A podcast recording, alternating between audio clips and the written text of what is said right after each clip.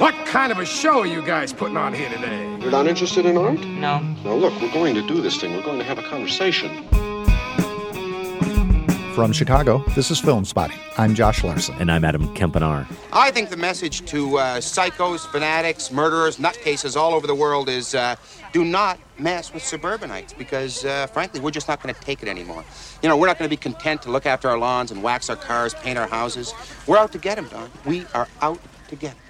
That's Rick Ducommun as Art Weingartner in 1989's The Burbs. I think he really speaks for all of us suburbanites, Adam. I want it known that I have never waxed my car. I barely keep up my lawn. True confession, though, like Tom Hanks, I'm the guy who doesn't know how to use 90% of his toolbox. yeah, it looks good though in the garage. The much derided suburbs, the subject of this week's top five.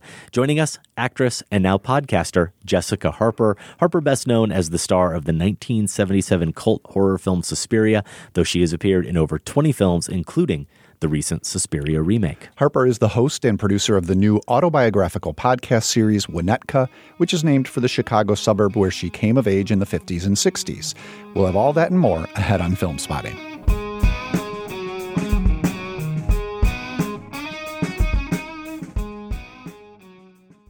Welcome to Film Spotting. On this week's show, the first film in our long awaited four part John Cassavetes marathon. We're going to discuss 1968's Faces. This is a marathon about 13 years in the making.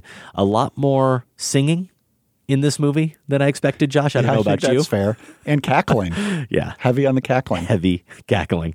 We will get to that here in a bit. But first, Jessica Harper and the top five movies about suburbia. Harper's feature film debut was Brian De Palma's 1974 fantasy rock opera, Phantom of Paradise. She went on to star in Dario Argento's cult horror film Suspiria in 77. She's also appeared in films directed by Woody Allen, Todd Haynes, who I'm guessing is going to come up here on our list in a bit, and Steven Spielberg. In fact, she appears in Minority Report right now has a good shot of making the final 64 of Film Spotting Madness. Director Luca Guadagnino brought Harper back for a role in last year's Suspiria remake. She is a songwriter and a children's book author, and her latest endeavor is a 10 part podcast memoir called Winnetka.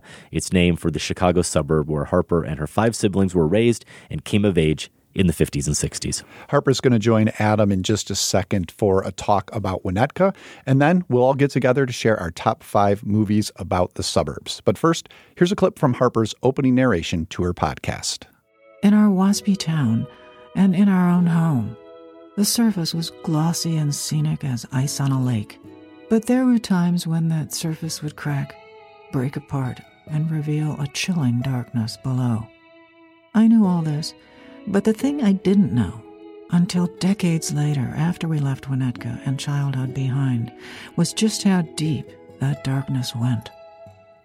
My father's death in 2013. Joining us now, the woman behind the wonderful voice you just heard, Jessica Harper. Jessica, thanks so much for joining us. Oh, thanks for having me. So, as of this recording, I believe we're three episodes into your 10 part Winnetka series. Those are the episodes that have been released. I was lucky to be able to listen to the entire series in advance, really enjoyed it. Highly recommend it. Anyone listening that wants to seek it out, you can find it wherever you get your podcasts or go to winnetkapodcast.com. First, with you, Jessica, I wanted to mention that back in 2005, we had just started this show and we realized that we had a lot of blind spots in our film educations. And we started these things called marathons that we still do, where we pick a genre or a filmmaker or a performer and just kind of indulge in their work for four to six movies and get caught up. The second marathon ever was a horror movie marathon. And we rectified the blind spot, Suspiria. and at the end, at the end of the marathon, as we always do, we hand out awards: our favorite scene, best picture, best actress, best actor, and so on you received our Best Actress prize. So this was all just a ruse, all this suburbia stuff to get you on to officially honor you. I love that story. I don't think I knew about that, but I'm absolutely honored. Thank you. Yeah, at some point, it's only been about 14 years, we will Yeah, get right. an actual statue and get it out to you. But there are a few different themes and ideas, tropes, I suppose, that we see running through movies about suburbia. One of them, maybe the most all encompassing, we just heard you so beautifully articulate in the clip we played. That idea of a glossy scenic surface and the chilling darkness beneath that reveals itself. We'll get into that darkness and share our list here shortly, but your father's funeral, I believe in 2013, provides kind of a framing device for the series. Was that event and some of the revelations it sparked when you first knew you wanted to explore this story, or did that come sometime before or after? And why a podcast versus another type of memoir? Well, uh, no, the, the answer is it came later. I was writing for an online magazine called Purple Clover. They suggested that I do a podcast for them, and I had n- no idea what that would be. But the editor said, no, you should do something about your family. And although I didn't end up doing it for them, I did go home and think about it and thought it could be interesting, but I wasn't quite sure how because I actually believe that every family has an incredibly interesting story somewhere if, if people it just takes identifying it and trying to tell it compellingly. And I so I dug around a little bit and and uh, did a little you know family history research and talked to my siblings. And then I found, as I just started trying to write it and shape it, that there were some really interesting threads that, that I was really excited about writing and following. And uh, the reason I chose this format, although I was inspired by this early conversation about doing a podcast, was really because I love sound. I love listening to podcasts myself. I love listening to audiobooks. And I love the directions that people are taking this particular um, medium. And I thought, A, that would be really challenging, really fun. And also, I just love the, you know, I could write a memoir and it could be a book. But in obviously in this medium, you can, uh, you know, I could record and, and use the voices of my family who are the characters in the story. And I just Right. thought that was so, you know, it just brings it to life, obviously, in a really special way. And also, I really love the idea of playing with music in, in the podcast, which I do quite a bit of. So it just it was it just was something very to me felt very new and fresh and um, something I would rather do than than just produce another you know a book. Mm-hmm. I really love Mary Karr's work, probably best known for The Liars Club Yes, and, and, and yeah. recently The Art of Memoir. Did you have any reference points for your story? Any direct influences or resources? I suppose, did you have any guides through this process? Well, I actually, I mean, I have read a lot of memoir, including hers, but I mostly I I listen to a lot of podcasts. And number one, I didn't find anything. um, Not that it doesn't exist, but I couldn't find anything that was a memoir that it was anything like what I was undertaking. But I listened to some long form nonfiction, like um, S Town and The Moth with their short form, and I just you know I got some guidelines in the sense of you know gaining an understanding of what makes a story flow in this uh, format and you know how best to edit it to to really make it work and tell the story so, so it was really it was an exploration in a whole other medium for me Probably a question you've already had many times, but what did you learn from the actual process of researching and producing the podcast? What perspective did it give you about you and your family or your relationship to your family that maybe you didn't anticipate or maybe couldn't even have foreseen? Well, one thing that was really interesting, and I talk a fair amount about this in the first episode, is how our memories of common events uh, differed. Uh, you know, I, there are, I have five siblings, and there's a, uh, a bonus story after episode one, which is called the joke. And what I did was, I, I there, there was this joke that my father used to tell way too often. It was not a joke that was worth telling a single time, but he told it a couple hundred times, and the, and it, so it was a joke that all of us knew very very well in our childhood.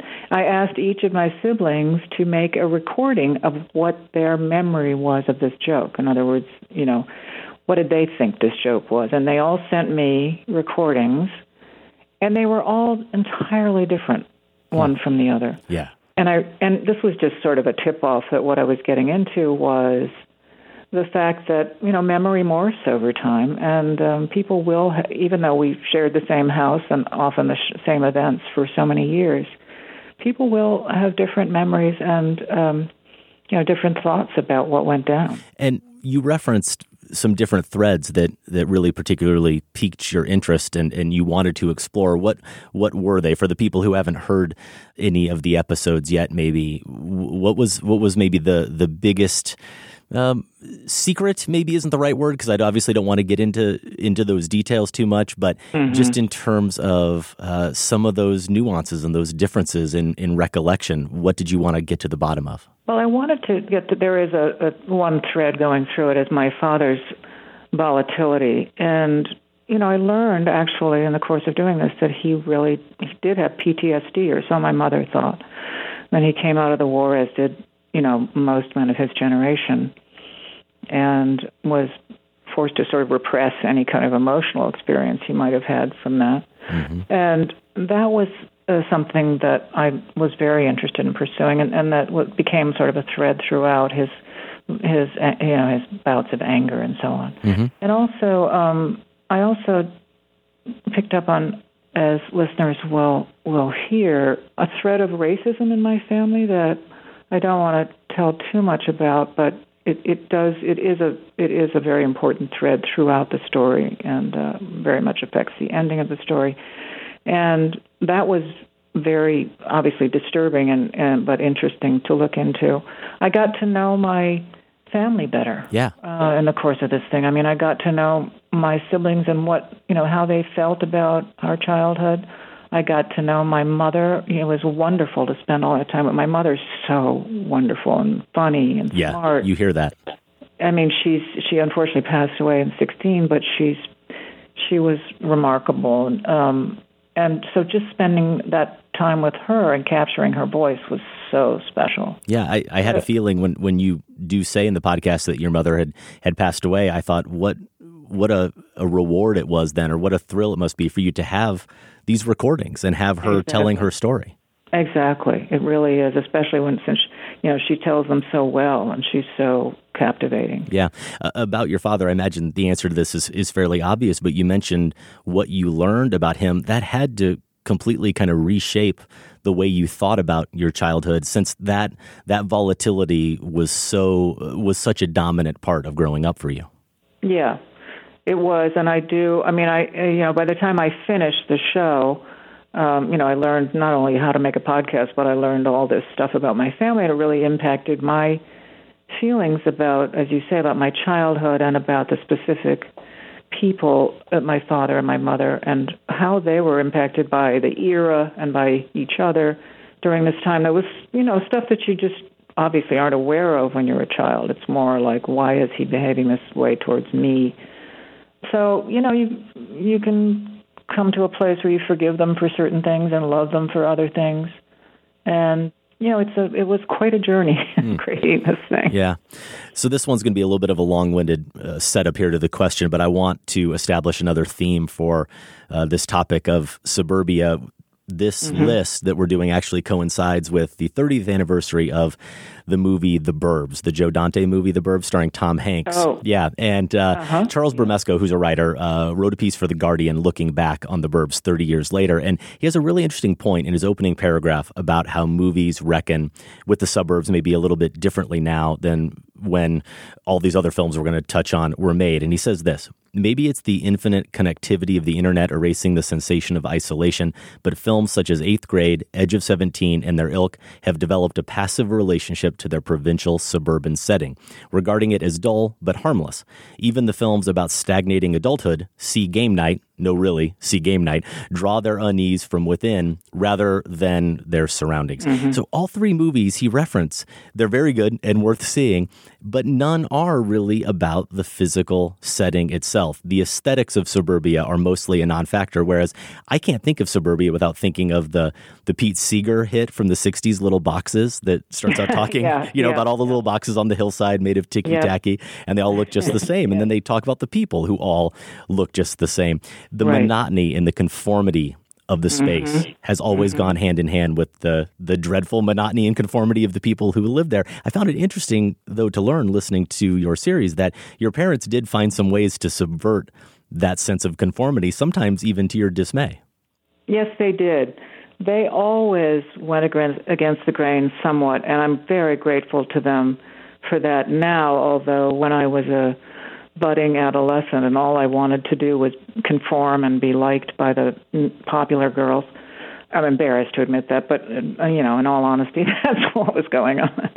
But now I'm really, you know, I I really admire the fact in retrospect that they were, you know, they had orange carpeting on the floor and they they didn't conform to the very waspy aesthetic that that dominated um, in Winnetka, Illinois, and nor did they, you know, play golf or adopt all those other nasty habits that Winnetka residents had.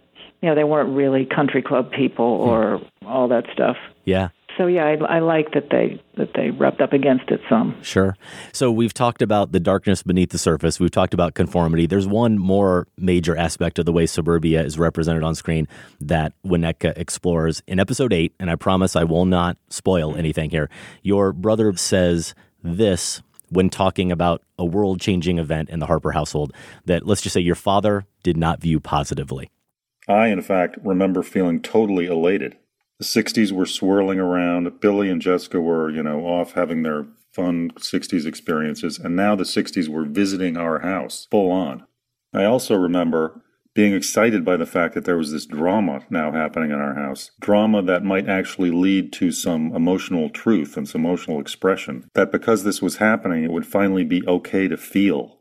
The other big reality of suburban life is that sense of repression. Part of Yeah. conforming, maybe even, was that you didn't express your individuality or emotion. There was this expectation of equanimity.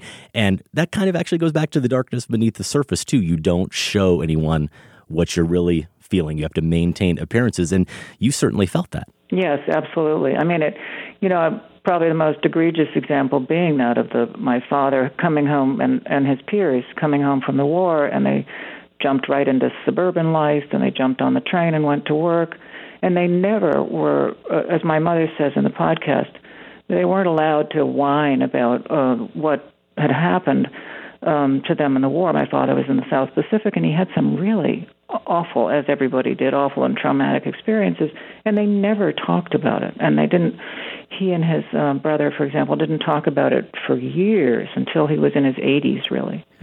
Um, so that was, um, you know, a sort of prime example of that. And then I know in the movies we're going to be speaking about, those movies really spoke to me because there was this general just uh, repression and and um, you know in a movie called The Ice Storm, which is a title I borrowed from one of my episodes because it so resonated with me. Because you know there's a reason why we were called the Frozen People. Y- yeah, you weren't allowed to feel. I mean, I also in the podcast I describe a scene in which I once tried out feelings on my father and li- literally sat on a sofa and sort of went through a gamut of emotional expression just for the sake of doing it. Like Yeah. I started laughing and then I started crying and I just kept kind of pushing it a little bit to see how long it would take before he exploded uh, in reaction to it. And he didn't actually. He just looked at me like I was insane. So, very early training for an actress there, obviously. I know, right? right? well, let's go ahead and get to some of those titles. Then, uh, one you've already touched on. And for that, I'm going to bring in my co host, Josh Larsen. Josh, welcome back. Hi, Jessica. Thanks for being willing to play along with our uh, silly top five game here. Oh, it's great to play along with you. Hi, Josh. Hi. So we're going to start, and this this worked out really perfectly. There's a lot of kind of symmetry and crossover between our picks here. We have a joint list, you have your list, and um, there's there's kind of themes that do connect these picks. And we're going to start with a couple of movies that, uh, among other topics, focus on couples in crisis. Let's hear your number five. Well, Revolutionary Road was definitely in that category. I just have this vivid image of Kate Winslet bleeding at the end of this movie and how the whole movie kind of leads up to this this electrifying and horrifying moment when her marriage is just so sort of crippled. And and these images of, of suburbia in that movie that were so resonant for me I'm not sure which which suburb it was actually now that I think of it, but um, it just looked so much like my hometown and was so, you know, reminiscent of uh, of homes where my friends and I grew up. Yeah. Yeah, and that gaze out the window, I went back and, and looked at my notes, and Sam Mendes, the director, returns to that shot, and there's just this sense of kind of longing for something more that also runs Yeah. through a lot of these these films about suburbia. Roger Deakins, the great cinematographer, shot that film, but definitely with that movie, there's there's no denying that kind of beautiful surface. Everything on the outside looks great, inside very dark. Yeah. Yeah. hideous beneath the surface. Yeah. So our pick that ties in with that is A Serious Man, uh, a Coen Brothers film. The marital trouble, kind of at the the core of that movie between uh, Judith and Larry. Larry is played by Michael Stuhlbarg. It's actually shot in St. Louis Park, a suburb of Minneapolis. Takes place in the mid '60s. It's the neighborhood that the Coen Brothers grew up in, and I think what you see with a lot of these movies and what this film really nails. And there's there's one line for me that really does it, and it's when Larry says, "Everything that I thought was one way turns out to be another," and and that that ties also to this idea when he's he's going to try to talk to the the rabbi. He's trying to get some guidance, and he's he's pleading his case to the secretary, and he says that I've tried to be a serious man. I've tried to do right. I've tried to be a member of the community, and he's tried to raise his kids. He sent him to Hebrew school. He adds even a good breakfast. I love that he throws in a good breakfast. But this, this idea that he's tried to do everything sort of the way everyone told him it was supposed to be. He bought the house in the suburbs. He's had the, the couple kids. He sent them to the right school. He's feeding them. And yet his life can collapse completely mm. just kind of in a moment, the way it does, and everything does get turned on its head. I think a serious man also captures what you were talking about earlier, Adam, that sense of physical space, Yeah. you know, the geographical nature mm-hmm. of the suburbs. I think immediately of all those houses, but I also think of the television antenna. That's the defining Yes. image for me Yeah. is Larry up on the roof trying to exert some sort of control. I mean, how much of the suburbs is about control, right? We're going to control this environment down to a T, and that television antenna is just one more way he's going to try to do that. Yeah, there's a power struggle too with the neighbor. And you think about suburban movies, that that's another trope that comes up a lot. The the guy who's the prototypical conservative 60s dad, the white shirt, the buzz cut, mowing the lawn, and he's consistently mowing a patch of Larry's lawn, causing all this consternation. So yeah, I love a serious man. Wanted to make sure we we gave it some attention here. So we go on to another pair of films at number four. Both of these films have in common that they are set in high schools. What's your pick, Jessica?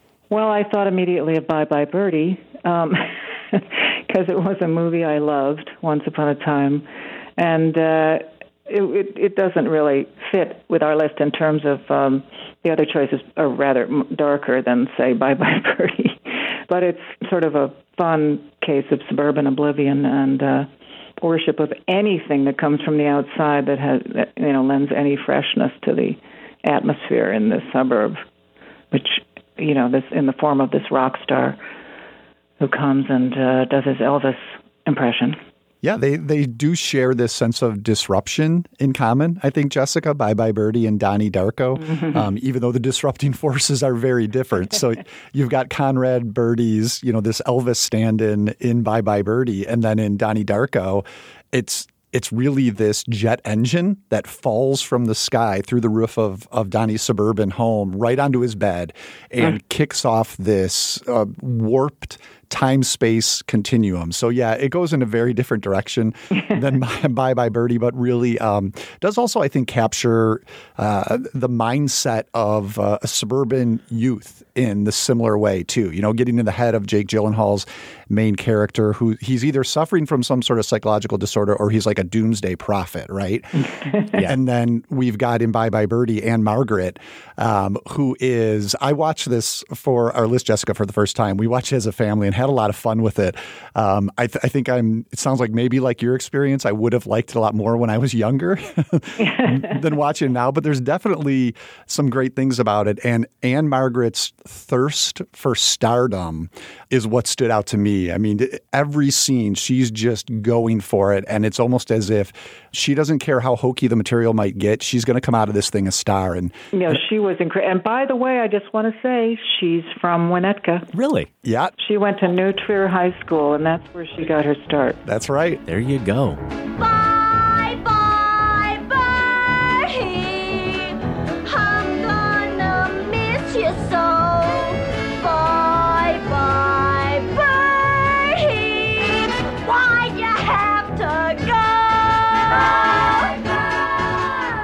I think that's a great pairing too, because I almost think of Donnie Darko as a little bit of a musical. Oh, because, yeah. because of the prominence of those extended montages, right? Head over heels and and Camera world. movement. Yeah, for sure. Okay, so I love I love this next set, especially here at number three. I would give the connection, but I think it's going to be immediately obvious to anyone here as uh, we set it up. And why don't you go ahead and tell us your number three, Jessica? Far from Heaven, Todd Haynes' incredible movie that starred Julianne Moore and Dennis Quaid.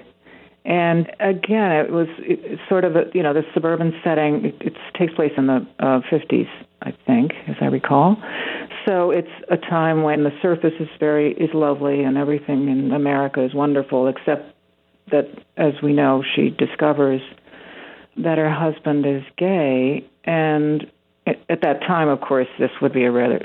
Nowadays, it wouldn't matter, but back then, it was quite difficult, and we wouldn't categorize it as at the dark side, just as the um, forcibly hidden side. Uh, But she, I remember this this image of Julianne Moore sitting on a sofa, surrounded by her suburban housewife friends, drinking tea or something, and she has this smile plastered on her face, and the camera moves in very slowly on her face, behaving as if nothing is bothering her in the slightest.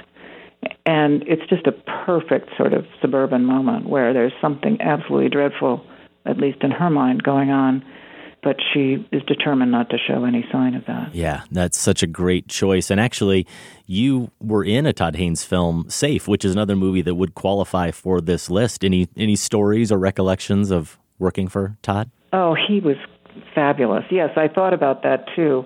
The movie Safe is also sort of about both a troubled marriage and a well, it's a very it's a very unusual movie and very compelling and she's great in it, Julianne Moore. I had a really wonderful time doing that although it was right around the time of the Northridge earthquake. That's part of the reason I I have a, that really impacts my memory of it. I, don't- you guys weren't in LA No. most likely, but it was an incredibly powerful earthquake. People, in fact, many New Yorkers moved back to New York after that. No kidding. Yeah, and we were shooting out in this location way the hell out there. In order to get there, you had to go on these highways that had buckled in the um, earthquake. So I actually couldn't make one day of shooting because I just couldn't leave my little children at home and Sure. go off. So anyway, my memory of, of it is definitely informed by that. But also, I just thought I think Todd Haynes is is fabulous. Yeah, he is. And he was taking his cue here from our choice, which is All That Heaven Allows, the Douglas mm-hmm. Sirk film from 1955. Todd Haynes really ratchets it up, though, adding the racial component uh, to that that relationship in the uh, Jane Wyman and uh, Rock Hudson version. He's he's just the gardener; he's not the proper class. That's the big um, controversy here.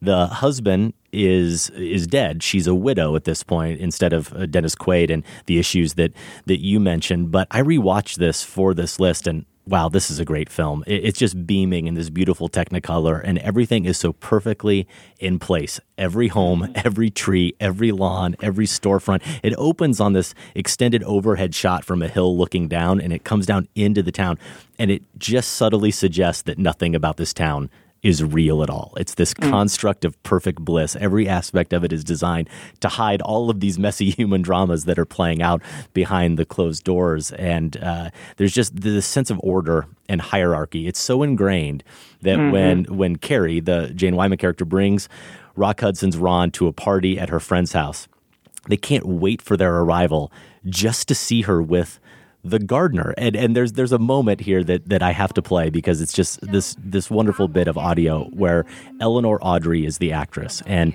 she she comes up to them at the party. She wonders if she has seen Ron before. Haven't I seen you somewhere before?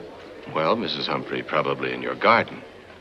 I've been pruning your trees for the last three years. Oh.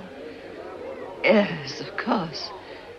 Uh, Sarah, I really must be going. So then she excuses herself, and, and it has nothing to do with her shame in that situation, which she should be feeling. It's all about him daring to make her that uncomfortable by being so vulgar as to even be there at the party with people he does not belong with at all. And the movie is as intricately, I think, and as immaculately rendered as the town itself. But unlike most of the characters, Sirk just has no problem allowing for feelings amidst all this stifled repression. It's in the faces of Rock Hudson. It's in the face of of Jane Wyman. Every time the reality of someone else's expectations and demands uh, she's confronted with those uh, and Right. the way they clash with her heart, we see it. So I, I love this film. Yeah, yeah.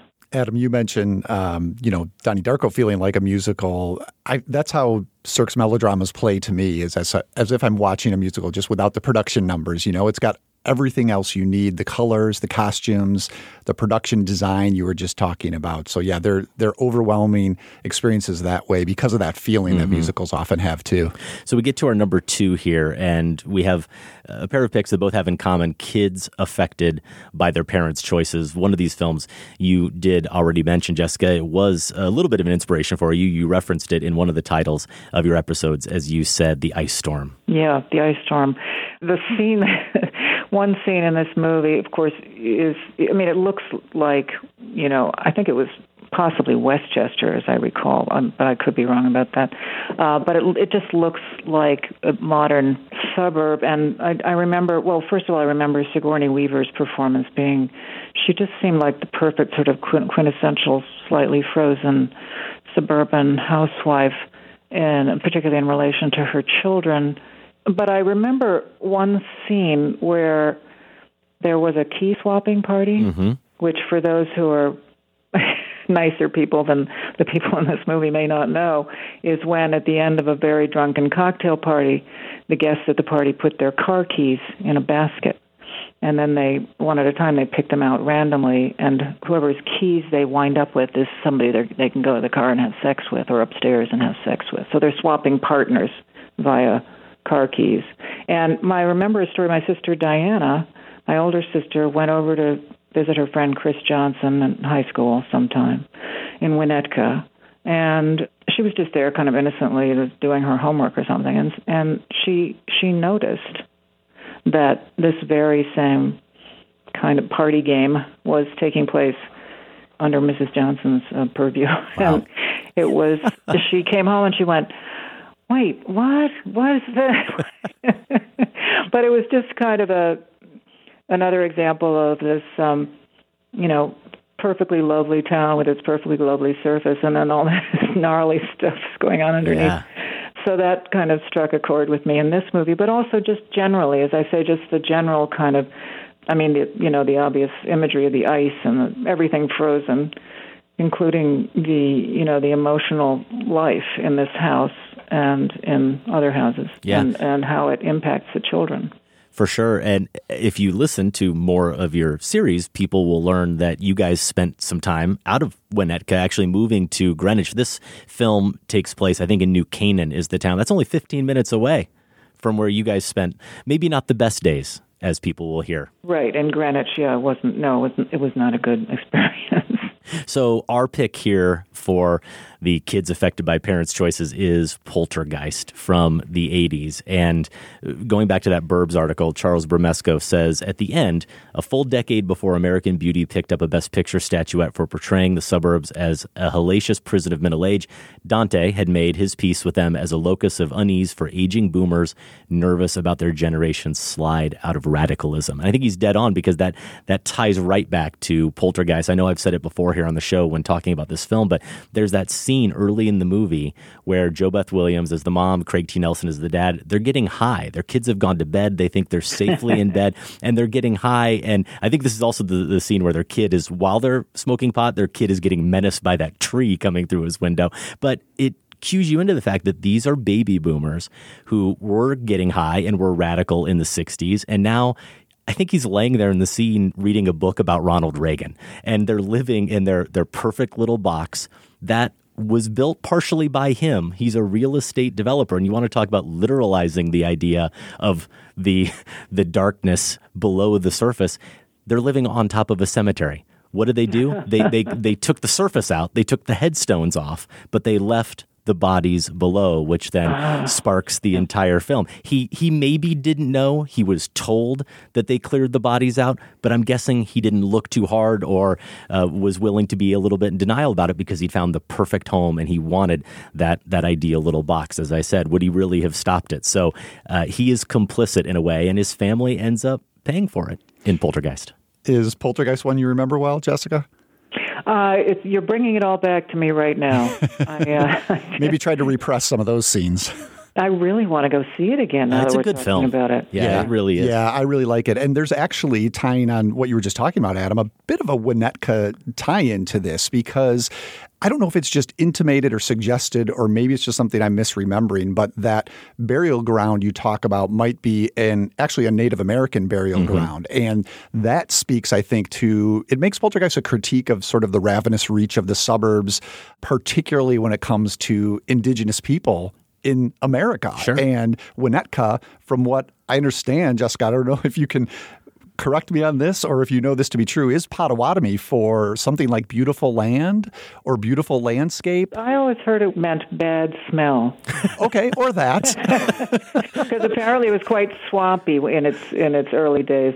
So that's what I was always told, which I thought was unfortunate. Okay, but still, it does speak to the fact that either way, you know, my own Chicago suburb has streets Mm-hmm. illogically of Native American names, you know, mm-hmm. even from tribes that are nowhere near the Right. Chicago area. The country club that we were members of in Winnetka, Illinois, was called the Indian Hill Club. There you go. Mm-hmm. And you'll find this throughout suburbs, right? And and it's just again sort of this brazen um, land grab that's Yeah. still being perpetuated in these naming devices. I, th- I think you know if it's not a literal Native American burial ground in Poltergeist, I think it still kind of hits on. No, that I. I think it's suggested for sure. Yeah.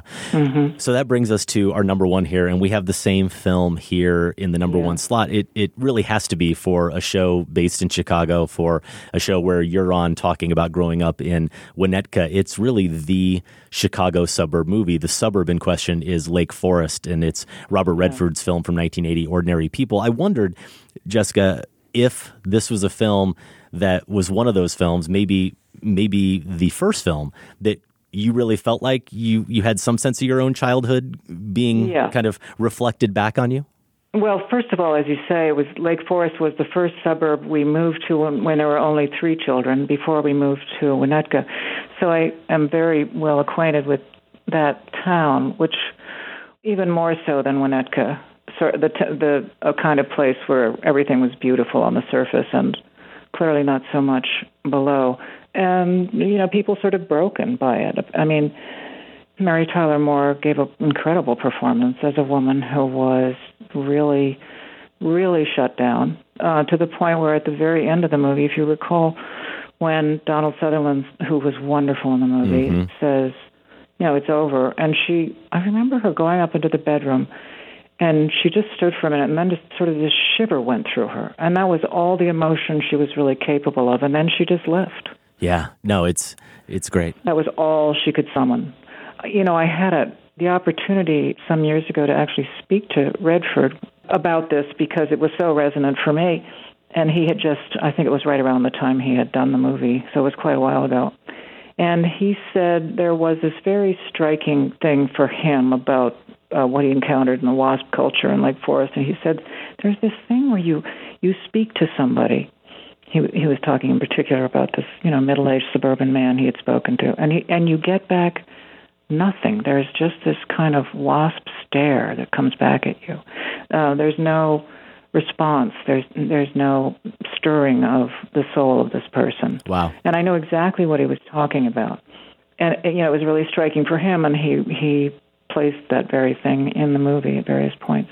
But yeah, it, to me, it was it's the most resonant of all these movies we've spoken about in those terms. That it just, you know, obviously very familiar because I lived there, but also because of the particular points that the story and Redford made about you know the damage done to people who don't communicate Yeah. and who shut all this stuff down. In, in that case, a, a family tragedy. Yeah, you mentioned Mary Tyler Moore as Beth, uh, the mother, and dealing with losing a, a son, and then Timothy Hutton's character. He's also so good. Everyone's so good in this film Yeah, uh, as right. the the younger brother who is dealing with the fallout from that, and and he just cannot connect with Yeah. his mother, and we learn a lot more about that. But she has this line that's that's a very nice line, but you realize is kind of sinister at the same time, where she says, "I want this to be a nice Christmas."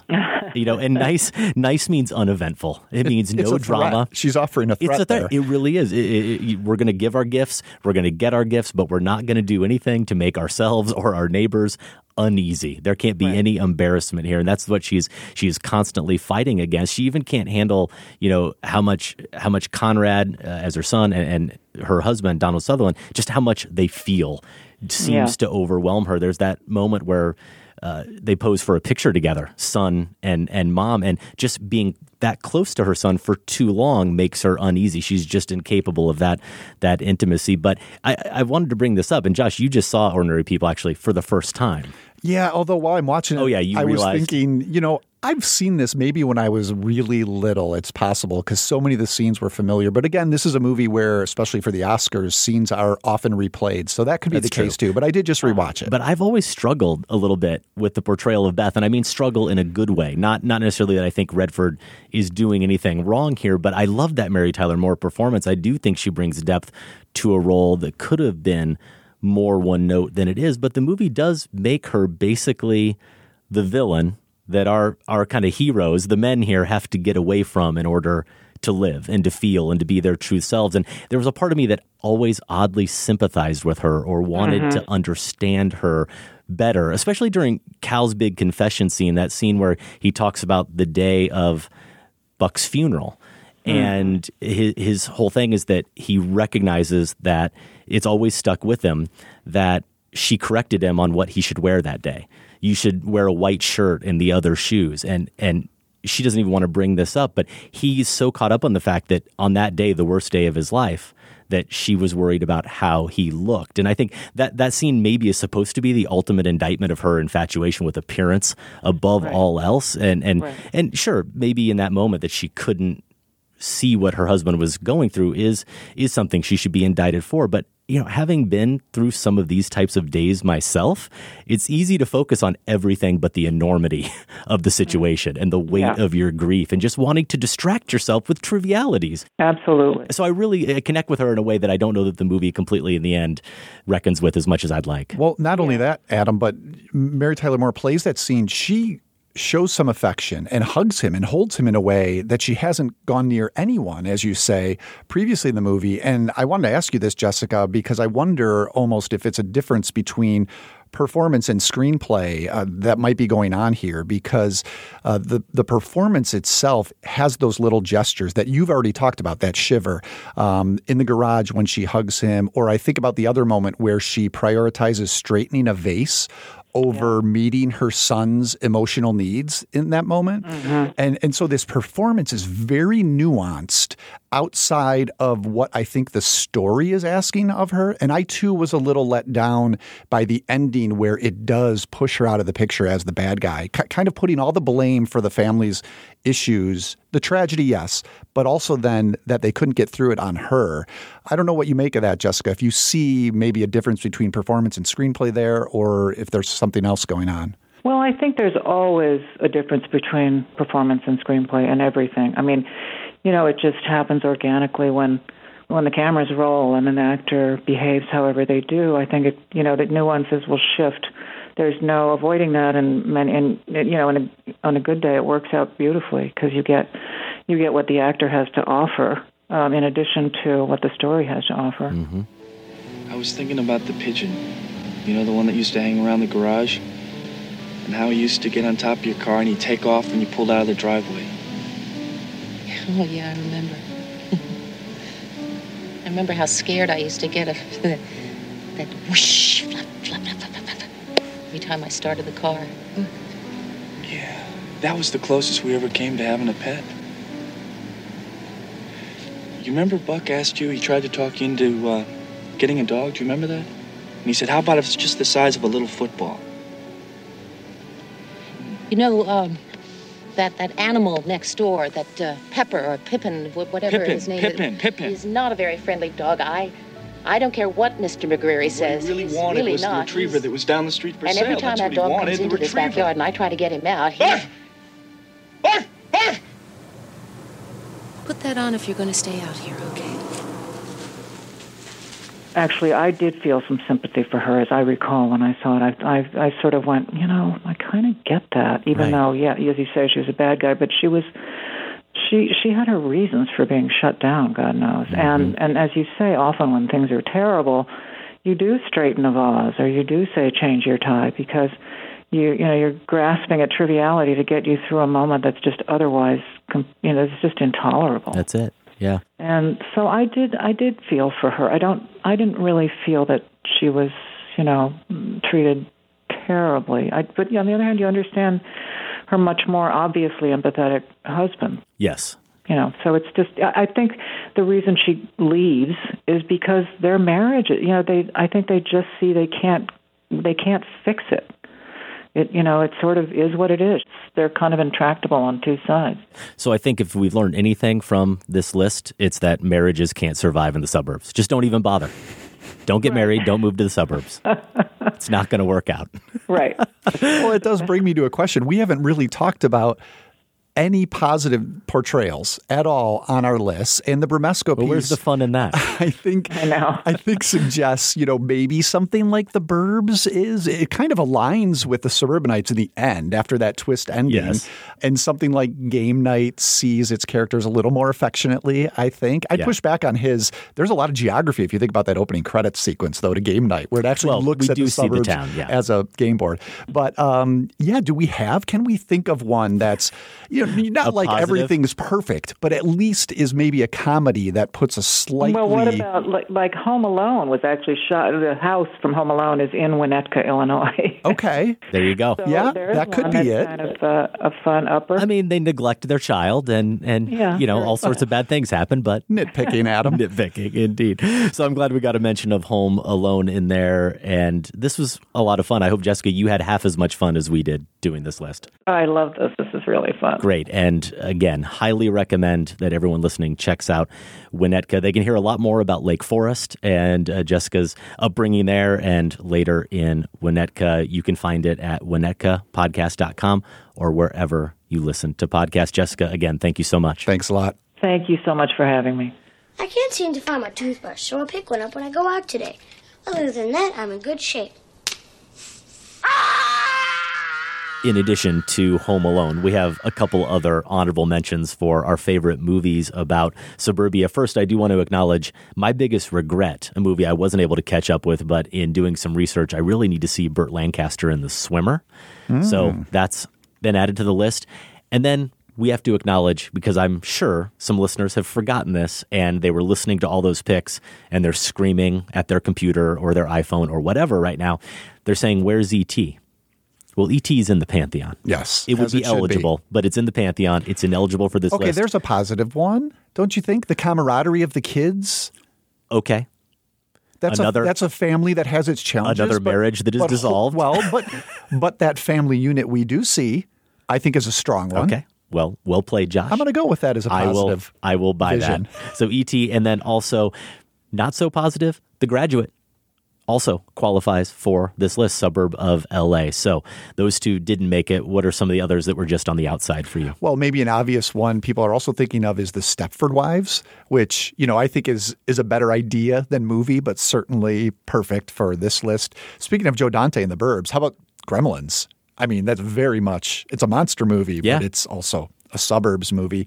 I didn't know about the Truman Show. How to think about that? So- Fake suburbs, but it's kind of the subject of that movie in a lot yeah. of ways. So we didn't get into this with Jessica. I didn't want to devolve into this conversation, but I think there are a list of films that often you will see being considered as suburban films that I'm sorry, Mr. Technicality here is saying they're not suburban films, they are just small town films. And that's what the Truman Show is. And there is a difference. Well, you could even say that of something, you know, like Bye Bye Birdie, I guess. Though I agree. A lot of the That- teenage that's the one concerns, yeah, a lot of the teenage concerns do speak to. It's the same thing in suburban high school or small town high Yes, school. Blue Velvet, for example, also in the Yes. Pantheon, Yeah. ineligible, but maybe the most iconic darkness under the surface Sure, opening, suburban sure. opening, right? Yeah. But again, that's just a small town. That's Yeah, not really probably, meant to be a probably. suburb, so not eligible. Halloween would be the same. I'm going to give you one more here as an honorable mention. It actually comes from listener Rosalie Lewis.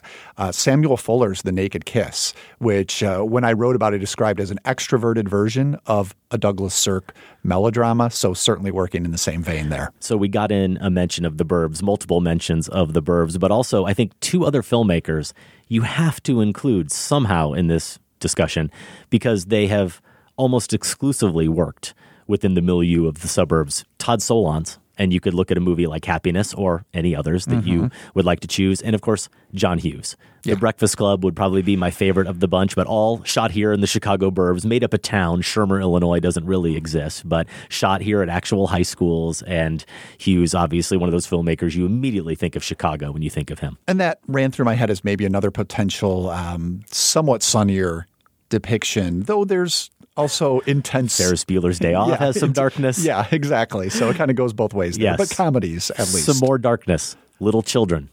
We considered. The Virgin Suicides. We considered. Another Chicago suburban shot movie, Risky Business, with Tom Cruise. And finally, I'm shocked, Josh, shocked that you didn't mention your beloved Edward Scissorhands. Well, if we're going to give quickly our actual top fives, Okay, not a 'cause we joint did top joint them. five. No. Yeah. No, I we're not going to. You don't well, get to. It's my number five. You can't spoil me- the Let me illusion just throw that in. It's my number five, Edward Scissorhands. You want to hear my number four? No. Because you haven't seen it. Which one? Over the Hedge. I have not Recent seen Over animated film. It's really good. It's a great kid movie that's also a very funny suburban satire. Okay, I think we have made it through the list. Josh has 17 more picks oh, that oh, we overlooked. to. Listen to you.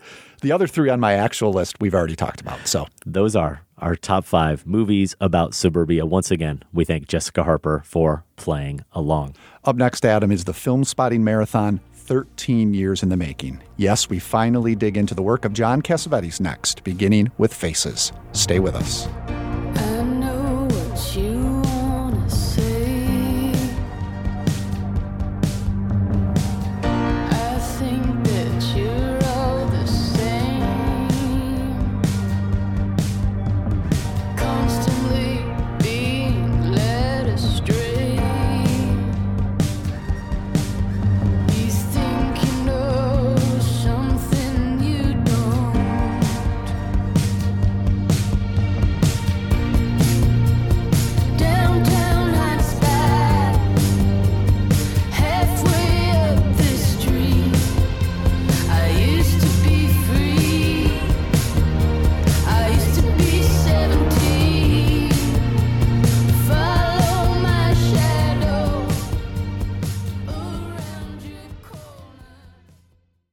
Say we get into the cage and, and through the security doors there, and down the elevator we can't move, and past the guards with the guns, and into the vault we can't open. Without being seen by the cameras.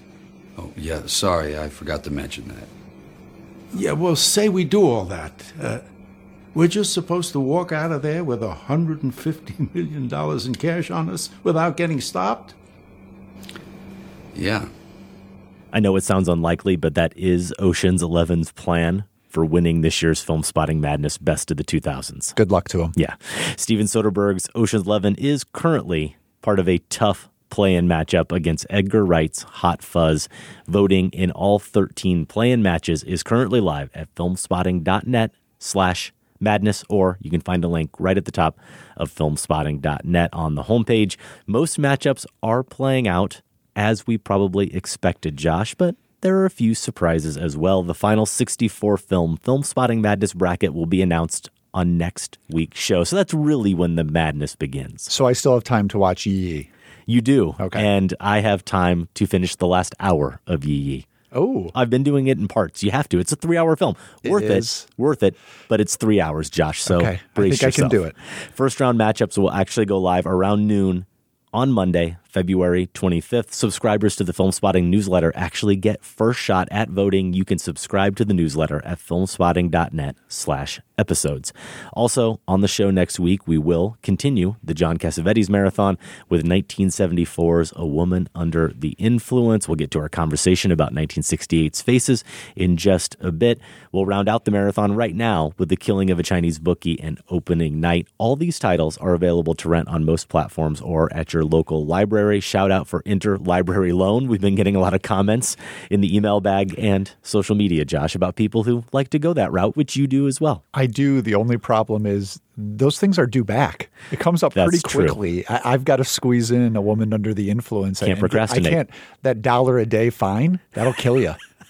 More information about the marathon at filmspotting.net slash marathons. We did want to take a quick moment to note a couple of passings. We missed it last week, but Albert Finney dying on the 7th of February at the age of 82. Also, this past week on the 15th, Bruno Ganz, age 77. We last saw Finney on screen in 2012 Skyfall. He was also in The Bourne Legacy, a five time Oscar nominee, first in 1964 for the title role in Tom Jones, which I've only seen Josh probably because I think my sophomore year as an English major, I had to read Henry Fielding's very long novel. And I might have just You decided did the to movie cheat. route? I wasn't a good English major. Adam, this shocks I and might have cheated. appalls me. Yeah, I'm not sure I finished that book, but if you've seen it, Wow. if you've seen that book, if you've seen how thick it is, Josh, you wouldn't sit there and judge me the way I can see you judging me right I, now. ju- I just never would have expected that of Yeah, you. Yeah, I know. He was last nominated in 2000 for Erin Brockovich. Now, longtime listeners of the show may recall that in 2009, before your time here, Josh, we did our Angry Young Man marathon, those British kitchen sink films of the 60s primarily. And we talked about Albert Finney's turn in Saturday Night and Sunday Morning from 1960. Not one of my favorite films overall from that marathon. I saw others I like more, a very good marathon, but he was just one of those presences on screen. And I definitely encourage seeking out that movie. And that's a title a number of people mentioned when on Twitter, especially people were remembering some of his best work. I was completely unfamiliar with, and this kept popping up as a crucial film to see of his. So if, like me, you haven't caught up with it, maybe that is a place to start. Probably most listeners are familiar with him from Miller's Crossing, which we recently had a Sacred Cow review of, I think just last year. And he's so instrumental, and I guess what is a supporting role, but also one that presides over that entire Mhm. film in a lot of ways. And and I'll think of him sometimes, you know, actors who have a long career like this, they'll get a role near the end that just feels like it's something of a summation to their persona when they're older that works as a nice send off, even if it isn't technically their last film. And and I think of Tim Burton's Big Fish this way, where Finney plays this tall tale telling father, older father of Billy Crudup's character, and he's he's a charming liar. And I need to see a lot more of what Finney did, but that sounds like a fairly accurate description for a lot of his roles, and he just lives into it there as a nice one of his final films. Well, aren't all actors on some level charming liars? I And he- suppose. He, was one of the most charming. We also touched on Bruno Ganz. Both of us probably have less of a relationship to him and his work. I actually have not seen 2004's Downfall, where he played Adolf Hitler. Of course, I've seen all the memes that came in the wake of that film and that performance. But really, if anything, I wanted to include him this week just to make sure that if people have not seen Wings of Desire, I would bump that up to the list ahead of Saturday night and Sunday morning, actually. Oh yeah, I, I think that's the film you have to see. If any of the ones we've mentioned you haven't, and when I think of Ganz in that film, it's more of as this presiding angel over these lost humans. It's the posture he takes and the gestures he makes. It's a very physical performance. He has a gentle smile, and he kind of somehow, without any special effects, exists in two planes at once. When he leans up against uh, a human who doesn't know he's there and offers this caress that's you, you feel like it's maybe a half inch away from them, Mhm. but they existentially feel it's all in how Ganz holds his body in that performance. It's incredible. Yeah, love that film, love that performance. All right, one more quick note here that I want to share for the listeners who follow some of my work at the day job, which is Think Christian, Faith and Pop Culture website. We have now launched a podcast. So I hope my voice is going to be able to hold out, Adam. It's not going to be as frequent as we do this show, so that might help. But it's essentially going to do some of the same things we do on the website, exploring pop culture artifacts from a faith perspective. And if listeners do want check it out, this is the week to do it because it's our third show. We're finally getting to movies to focus really on movies because of the Oscars. I'm going to double down on the idea we talked about a little bit in our Roma review about this notion of secular Saints with the character of Cleo there. Uh, we're also going to bring in If Beale Street Could Talk, your favorite film of Yes. the year, Adam, and look at that picture through that lens and particularly talk about how Barry Jenkins' camera uh, helps us to see the two main characters, Fonnie and Tish, there. So basically, the idea is I'm, I'm bringing in different Think Christian writers for each episode. We'll try to wrap it around a theme. Um, music lovers, we're also going to do a Spotify playlist for each episode that touches on that theme as well. So, yeah, if you've been following me there at Think Christian, uh, you can check out Think Christian Faith and Pop Culture Podcast wherever you're listening to this one. With that, let's get to Massacre Theater. This is the part of the show where we perform a scene and you get a chance at winning a filmspotting t shirt. We are not going to offer up a new terrible performance this week because we're in our filmspotting madness break, but we did want to announce our most recent winner when we massacred this scene. Let me tell you what I'm thinking about, sweetie. I was in the bath one day when I realized why I was destined for greatness. You know how concerned people are about appearances. This is attractive, that is not. Well, that is all behind me. I now do what other people only dream. I make art until someone dies. See? I am the world's first fully functioning homicidal artist. What do you want? My face on the $1 bill. That's Jack Nicholson's Joker with Kim Basinger as Vicky Vale in 1989's Batman, written by Sam Hamm and Warren Skaaren, and directed by the aforementioned Tim Burton. Also on that episode, we had our reviews of the Lego Movie 2 and Velvet Buzzsaw. Tie ins between those films and Batman? Well, listeners had a few ideas, including this from Dustin Markel. He's in San Diego, California. From the jump, it was only a matter of which Jack Nicholson role Josh was reading. It all fell into place the film, the scene, the connections with the line, I make art till someone dies. It's 1989's Batman. Incidentally, the last movie I ever saw in a drive in theater. The clip is from the art gallery scene specifically and follows Joker's joyful desecration of priceless artwork. He and his goons spray painting and slicing portraits to the tune of Prince's Party Man, a scene that might have fit naturally into both films you reviewed last week Velvet Buzzsaw and the Lego Movie 2, the second part. Velvet Buzzsaw could be seen as Joker's vain, iconoclastic tagging spree writ large, as he, like Buzzsaw's critics and dealers, reclaims several classics in his own image. Lego 2, of course, features Batman prominently, and who, as played by Will Arnett, has become a self parody of himself, not unlike recent Joker portrayals. The purity and corruption of art and the question of who decides those terms is also at the heart of each film, as we see characters attempting to create work that will give their lives value and purpose, or at least context, using only the materials at their disposal, even when, as in all three cases, those materials represent the original work of other artists. And of course, the gallery scene in Batman ends with Joker asking the same fundamental question as the kid sister from the Lego movies. Oh, this is a Nicholson voice I'm supposed to do. I mean, Dustin is asking. I wonder. I wonder like- actually if this was Sam who added Nicholson. who added voice. this. Where does he get all those wonderful toys? That was terrible. It really that was, was. bad. I Yeah. need some time to warm up. All right, Dustin ends here. Feel free to mail my critic TM badge along with my filmspotting T-shirt, or at least play Party Man to close out this segment. Indeed, lot very in depth, Dustin. Very in depth. Dustin earned it a plus for that entry. We also got these comments on the performances, or at least mainly your performance, Josh. Ted Schultz in Pen Argyl, Pennsylvania. Josh is clearly doing Jack Nicholson's Joker, while Adam phones in Kim Basinger's Vicky Vale. From 1989's That's- Batman. that's just not nice, Todd. Okay, no, but not inaccurate. Ryan Ross at Baylor University says, Way to go, Josh. Even if I got more of a Roz from Monsters Inc. impression, Jack Nicholson would be proud. And really, talk about nailing it. That's exactly who you just what I was sounded like. Without really much preparation, you The sounded just time, like huh? Roz. Got a little Roz in me. I am the world's first fully functioning homicidal artist. All right, a few more connections here. This one comes from Franco Asmail. So, connections. Well, I haven't seen Velvet Buzzsaw or Lego Movie 2, but Jake Gyllenhaal's sister Maggie was in The Dark Knight. And the superior Joker, Heath Ledger, was in Brokeback Mountain with Jake. Here we go. And Jake G was in City Slickers with Jack Palance, whose speaking style was made fun of by the Joker in Batman. More good stuff. Jeff in Olympia, Washington closes us out. This summer will be the 30th anniversary of Batman.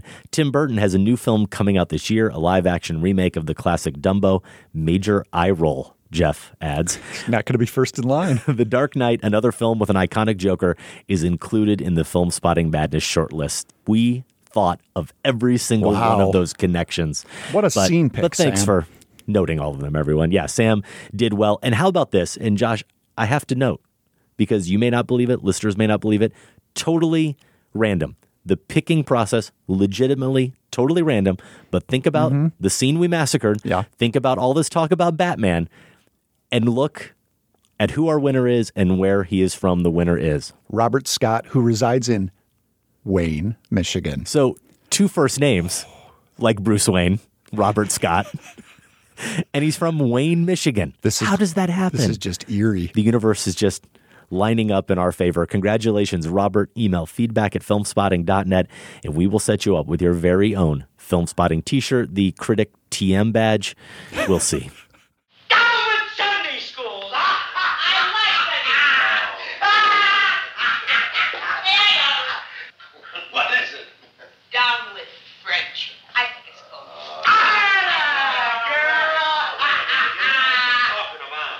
Friendship, friendship, friendship is, is a tradition. Friendship is useful. Nicky, I got the, the most terrible friend. Oh, I don't care. Sometimes you need a friend. Stop by it. Oh, we're talking about us, stupid. Why are you so stupid? Well, you know how long I know this jerk? That was John Marley, Fred Draper, and Gena Rowlands in 1968's Faces. It's the fourth film directed by John Cassavetes. It's his second indie, his second real Cassavetes film after his debut, 1958's Shadows. He had two Hollywood directorial efforts in between those. Faces was nominated for three Oscars Best Supporting Actor for Seymour Cassel, Best Supporting Actress for Lynn Carlin, and Best Original Screenplay for Cassavetes. Now, our last filmspotting marathon was on Vincent Minnelli, and we had a lot of help with that one, Adam, from listener Nathaniel Myers. He ended up basically doing the setup, doing our work for us each time, and and really capturing what was interesting about each film, and then posing us a question. The professor earned a lot of extra credit. Absolutely. And so here he is again. That worked out really well for us, not having to do all that work. Mm-hmm. Let's hear from Nathaniel. Hello, Filmspotting. So, I'm slightly worried that by leaving this voice message, I'm going to have jinxed the long awaited Cassavetes marathon, but I'm also just so glad to see the marathon's return, and this marathon in particular, that I figured what the heck. So, guys, where to even begin with Cassavetes' faces? Maybe first with the exquisitely grainy 16mm black and white film stock, which, you know, might have been revolutionary in its time as a marker of independent cinema, but which now just looks so strikingly beautiful in the era of digital and iPhone cameras. Or what about the jarring, fast paced editing, capturing everything from the feverish youth culture that Richard and Maria forced step into to the turbulent downward spiral of their own marriage? Then there's the incredible improvisational performances themselves. Not least John Marley and Lynn Carlin as the middle aged couple, but also, of course, Gena Rowlands and Seymour Cassel, whose true claim to fame is obviously Max Fisher's dad in Rushmore. Or how about the film's overall tone, which I would characterize as a kind of dark menace, where laughter and singing and then dancing and finally cigarettes and sleeping pills seem to fill the empty void that these characters face. Guys, apparently this film took six months to shoot and three years to edit. It only took filmspotting 13 years to finally talk about it. So, my question to you guys now is was it worth the wait? Thanks, guys. Thank you very much for that. Nathaniel capturing it well again. And just a little more background here. We do have essentially this married couple that has drifted apart. Dickie, played by John Marley, he prowls late night restaurants and clubs and ends up one night at the house of Jeannie, who is played by Gena Rowlands. Meanwhile, a little while later in the film, we see his wife, played by Lynn Carlin, who hits a nightclub with some of her friends.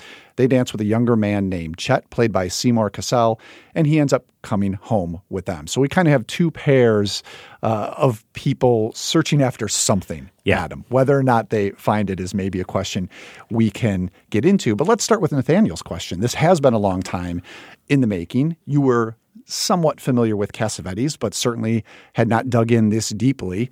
Worth the wait? Yes or no? First, can I say how weird it was to see a young Seymour Cassel? He's one of those guys I just assume was born 63. That's true. He's got that face. He does. Can I tell you something? I went into this more naive than you and didn't really do any research. I figured I, am just going to watch this movie as Yeah. if I wandered into the theater in Mhm. 1968. No, not going to know anything about it. I'm looking at this kid and I'm thinking, man, that looks that face looks really familiar. And Debbie actually I pointed it out first. It was when he let out that first big grin. Ah, She's like, then you finally placed it. Rushmore. Absolutely. So, was it worth the wait? It was worth the wait, though. Josh, being totally honest, if you asked me that question after the opening 20 minutes, oh, yeah. the answer would have been very different, almost Yeah. certainly. Forget how darkly menacing, which is how Nathaniel so nicely put it, that laughter and the singing and the dancing is. It's also just overwhelming.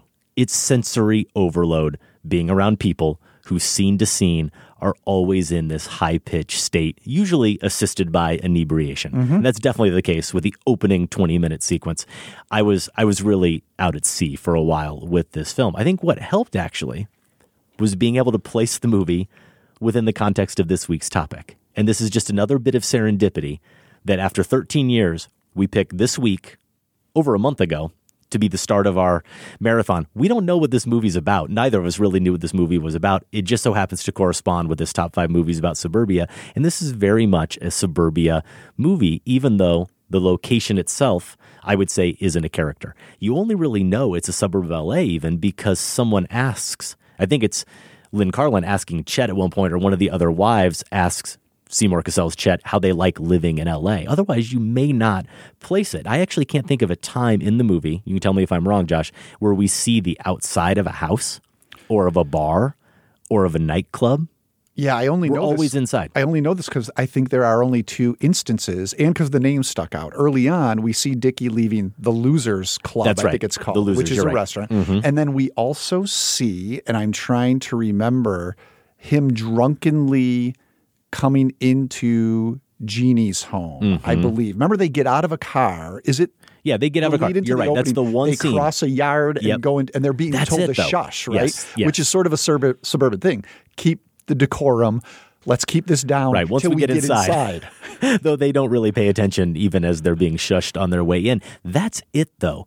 And maybe the lack of exteriors in this film could be due to budgetary constraints, but it's also very clearly what Cassavetes is concerned with here. These interior Yeah, spaces. claustrophobia. The drama that's occurring inside the walls of these homes between characters and within the individuals themselves. Really, the line of the movie, I think, is Seymour Cassel's line to Maria, where he says, and maybe even I blame Cassavetes a little bit for having such a great line, but having it so spelled out. He says, Nobody has the time to be vulnerable to each other.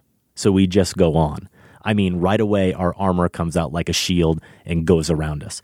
In Faces, Cassavetes forces us to confront people and consequently ourselves at their most vulnerable. The armor is almost always down here. We're seeing many of these characters in states and situations where they're debased, they're unprotected, and that can be really ugly and really difficult to watch, especially with the combination of that jarring editing. Nathaniel's right, but also these long takes. So Mhm. it's playing out in real time. And when the handheld camera is so direct and unflinching with those close ups, sometimes extreme close ups, you really are getting inside the headspace of these characters, which isn't a place you really want to be. And I said the camera was direct. I did that deliberately because it often feels more like a piece of direct cinema from the time, something from D.A. Pennebaker or the Maysles or Robert Drew, than it does a fictional narrative, certainly a Hollywood fictional narrative. Well, it it gets to I would say it gets to that sensibility definitely in the morning. A lot of this is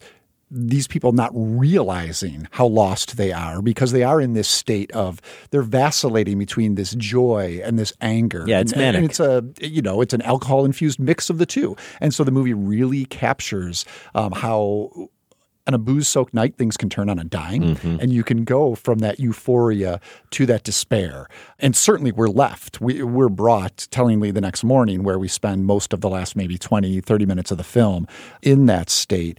Yeah, let's deal with uh, what you said at the top, which is very true. This sense of being overwhelmed and how long is this going to go on was sort of my question. And I think people can have two responses to the fact that these are very long scenes. They're meandering purposely so. And some people might love it. Like this sort of improvisational filmmaking, though you're right, the editing is very intentional, Mhm. but it has the feel in the moment. Certainly improvisational acting, um, where these characters are just playing out a good script here that he's giving them some great lines, but also playing the moment out how Mhm. they want to. That can be maddening to someone, or you could just eat it up. And I, I think there is an indulgence here. I, it, I experienced it as indulgence in certain points where we understood that the point of the scene was even to make us feel like this was going on forever. Yeah. It went on past that point.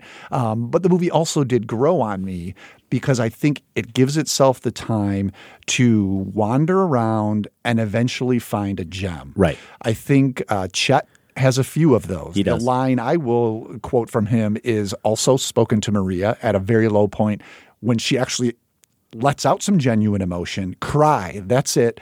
That's life, honey. Uh, and just the way he he just delivers that in this burst is fantastic. And then I would also say that the film finds its footing, at least for me, when the camera finds its way to Rowlands. Mhm. And there is a sense, there's two things going on here. I think she's fantastic. And so she's offering something that's slightly more interesting than what we're getting in some of those meandering moments. And also, I think the camera looks at her differently than it looks at any other character. Looks at Jeannie, I should say. Yes. Differently than it looks at any other character. You sounds like you had similar I definitely feel that way, though maybe that's the magnetism of Gena Rowlands. You Could know, be. Yeah, I mean, either way, whether it's on the part of Cassavetes behind the camera and his relationship, obviously, to her, or it's just the way she is filmed, you definitely see it in her close ups. There's one moment in particular where she almost looks directly at the camera in the kitchen, and she has a little bit of a breakdown in a moment where, again, she's experienced some of this debasement. Really, from the moment we see her, she experiences Yes. that kind of debasement, being degraded by the men who want to be with her, or maybe they just want someone they can degrade. That's what we get a lot. But she lets it out at one point, though, very subtly and very quietly in the kitchen. And that that moment where the camera is close but almost spying on her in a way that makes you feel uncomfortable that you're watching it. You know what it does, if I'm remembering correctly, and this is a morning after scene. Mhm. This is um, Dickie has insulted the breakfast she's made for him, so she takes it back to the kitchen. Or is this the same Yeah. one? Yeah. And if I'm remembering it correctly, she's singing to herself, trying to cover up this low point that she's at, but a tear still slips out, and I think we see that from the next room. And when there's probably some editing going on here that I forget, but it seems to me when that tear comes out, the camera zooms from that room into that close up. And so it's a combination of exactly Yeah. what you're talking about. Rowlands doing the work here that's magnetic, and Cassavetes' camera catching it and getting in there for the right bit. Yeah. And so there are a lot of instances like that. I think he also gives her some of the best lines, including one of self critique where Dickie has been going on and on and on. And then he tells her that she's talking too much. And she says, I right. talk I I love that because because if you're a viewer and you don't have that moment and that pause Oh, where you need go, her, and then she verbalizes it. and we need that too. Like Yes. there are points where I'm feeling like this movie is talking too much. Right. So so I love that quite a bit. And then the the moment where she says, and she does this with real sadness and no irony, and she's not looking for praise. I'm too old to be lovely. And this is like a incredibly young woman saying that who's talking about her life here, not her looks so much. Uh, and, and then this, I think this one comes in the morning after scene we were just talking about. How come you hate me now? Um, and that's where you realize whatever Jeannie has been looking for, whatever she's looking to gain out of these relationships, there's a part of her, a small, maybe a small part, that hoped there might be something real. And then that's all kind of dashed by that morning, too. Just don't ever say you know all of Jeannie Rapp's secrets. You're wearing false eyelashes. So? You're stupid. So help me God, you're stupid. I'm stupid. You can't even say a decent Peter Pepper picked a peck of pickled peppers. All you do is say, Peter Pepper picked a peck of pickled poopers.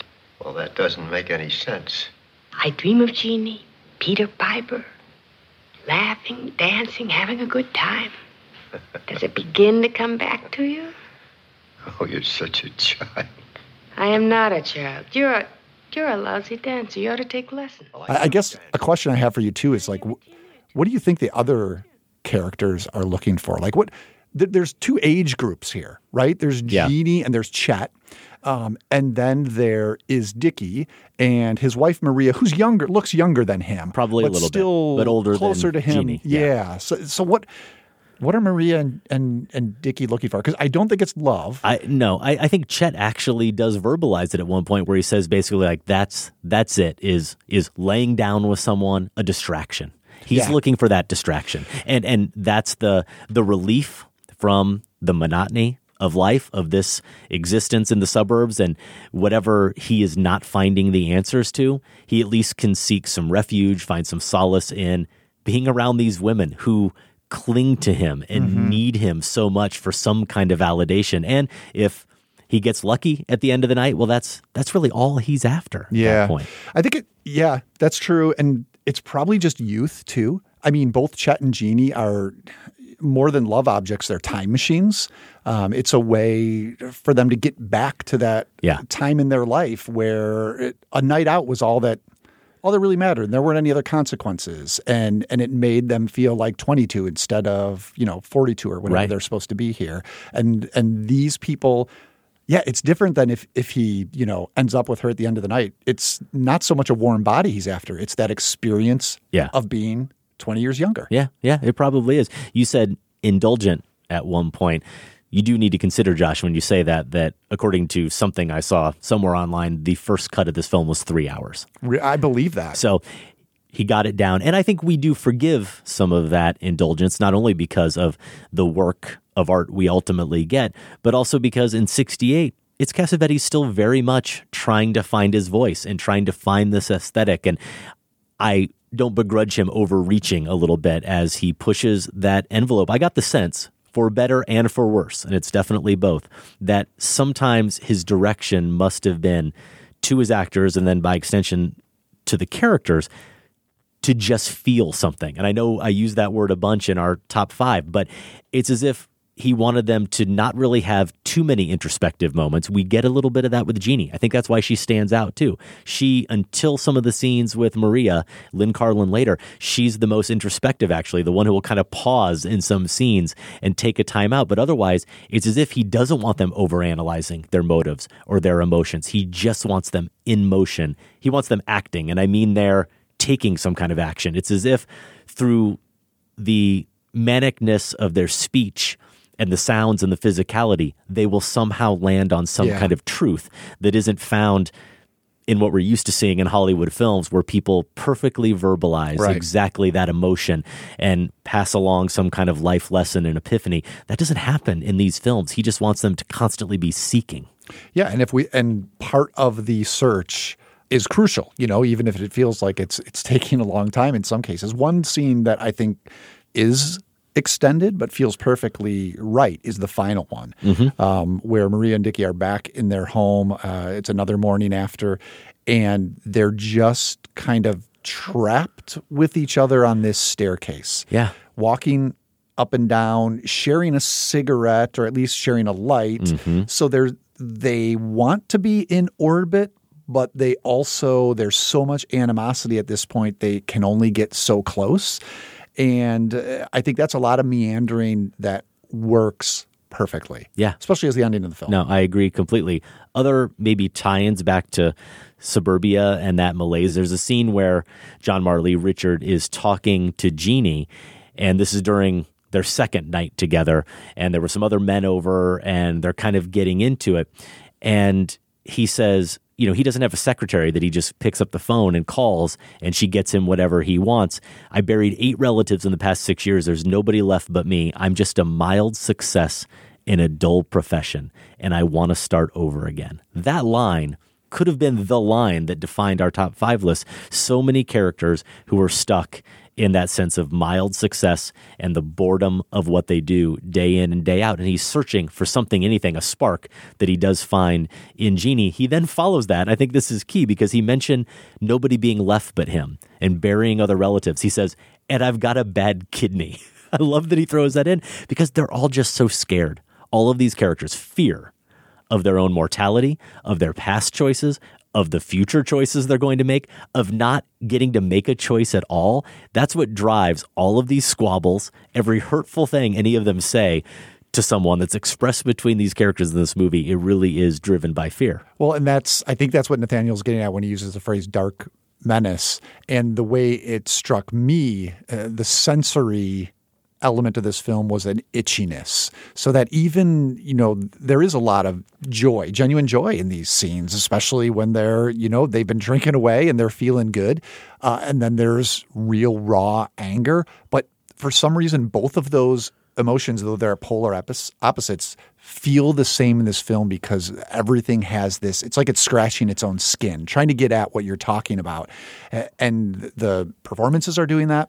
The camera work is doing that and the editing is doing that. And you add that all together and it does amount to an experience like you were describing at the start yeah. where you're like you are at sea uh, really throughout this film all of those housewives too in that scene that night with Cassel's character, that could be straight out of all that heaven allows. That could be straight out of Sirk if Sirk was able or willing to get that bleak. The way they talk about each other and their lives. When the first one leaves, she's mad about the way Chet treated her. And then two of the characters talk at the door and she's like, oh, that's going to send her back to the couch for 20 years. And she's going to talk about it later. And it's going to be this gossip thing yeah. between them. That feels straight out Social of a lot of these films. yeah, exactly. That. And the other aspect of this film that really did improve my experience as I went along with it is that at some point you recognize that it isn't going to be just the story of Richard, the mild success in a dull profession, getting to start over, his redemption or lack thereof. Not that that couldn't be a good movie on its own, though, as we've noted, Richard in particular wears me out quite a bit. So I'm not sure I'd want to watch that film. But how much richer is it that this is also Maria's story? It very much becomes her story. And to an extent, Jeannie's story, yeah. just as much as his. And then these stories get to inform and intersect with each other. I think what that does is it shows that Cassavetes' interest is in not just telling that one story, the one story that's probably more relatable to him personally. I can only guess. I know some of his own problems with alcohol. He may have seen a lot of himself in that Richard character, but instead, what he chose to do was tell a more universal, a more complex human story. Well, it also makes it something of a self critique, too. Yes, which it does. I think in this day and age where we're rightly closely monitoring any films for its depiction of masculinity and the treatment of women, I think Faces holds up incredibly well in You're that right. regard because it's operating to me on this level of self critique. And I'm just thinking about that scene where Chet is back with the the housewives. We can't end without pointing out that uh, Seymour Cassel has some amazing dance moves. He does. I mean that that is good stuff. Abs too. He's got a six pack. Yeah. Seymour Cassel. The guy was once young. Again, I thought he was always 63. So we're off to a somewhat loud and at times really uncomfortable, but ultimately very rewarding start to our John Cassavetes marathon with Faces, which is available to rent or stream on most platforms, as are all the films in our Cassavetes marathon next week. 1974's A Woman Under the Influence. For more on the marathon and past marathons, visit filmspotting.net slash marathons. Over at filmspotting.net, you can also find 13 years of reviews, interviews, and top fives in the show archives. And that's where you can vote in the Filmspotting Madness Best of the 2000s. Right now, we have our play in round up there for you to vote in. Also, if you haven't already, please do check out our sister podcast, The Next Picture Show. It's available wherever you listen to podcasts. And if you want some Filmspotting merch, head over to filmspotting.net slash shop and pick out a t-shirt. You can find us on Facebook and on Twitter. Adam is at Filmspotting. I'm at Larsen on Film. To subscribe to the weekly Filmspotting newsletter, visit filmspotting.net slash episodes. Out in wide release this weekend, How to Train Your Dragon 3. Josh, what's the excitement level for number three? That that's the Okay. excitement level. Moving moving right and, along. and I really like the other two. Yeah, they're both good. How many of these things do we need, Adam? we will see, or or we won't. I'm just talking existentially, you know, not Uh-huh. franchise That's specific here. Too deep for the end of the show. Fighting with My Family, also out. This is a comedy about a pro wrestling family with Dwayne Johnson, Florence Pugh, Nick Frost, and Vince Vaughn. It's directed by Stephen Merchant.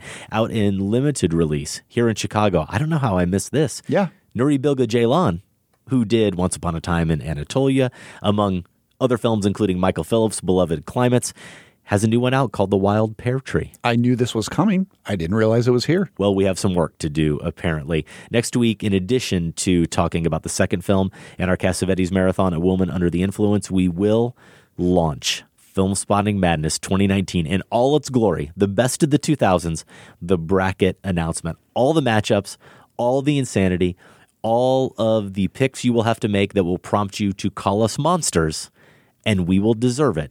It's all coming next week. 64 films. There can only be one winner. We will crown the best film of the 2000s. Filmspotting is produced by Golden Joe Deso and Sam Van Hallgren. Without Sam and Golden Joe, this show wouldn't go. Our production assistant is Andy Mitchell. Thanks also to Candace Griffiths and the listeners of the Filmspotting Advisory Board. And special thanks to everyone at WBEZ Chicago. More information is available at WBEZ.org. Our music this week is by Sharon Van Etten. It comes from the album Remind Me Tomorrow. More information is at SharonVanEtten.com. For Filmspotting, I'm Josh Larsen. And I'm Adam Kempenaar. Thanks for listening. This conversation can serve no purpose anymore. Goodbye.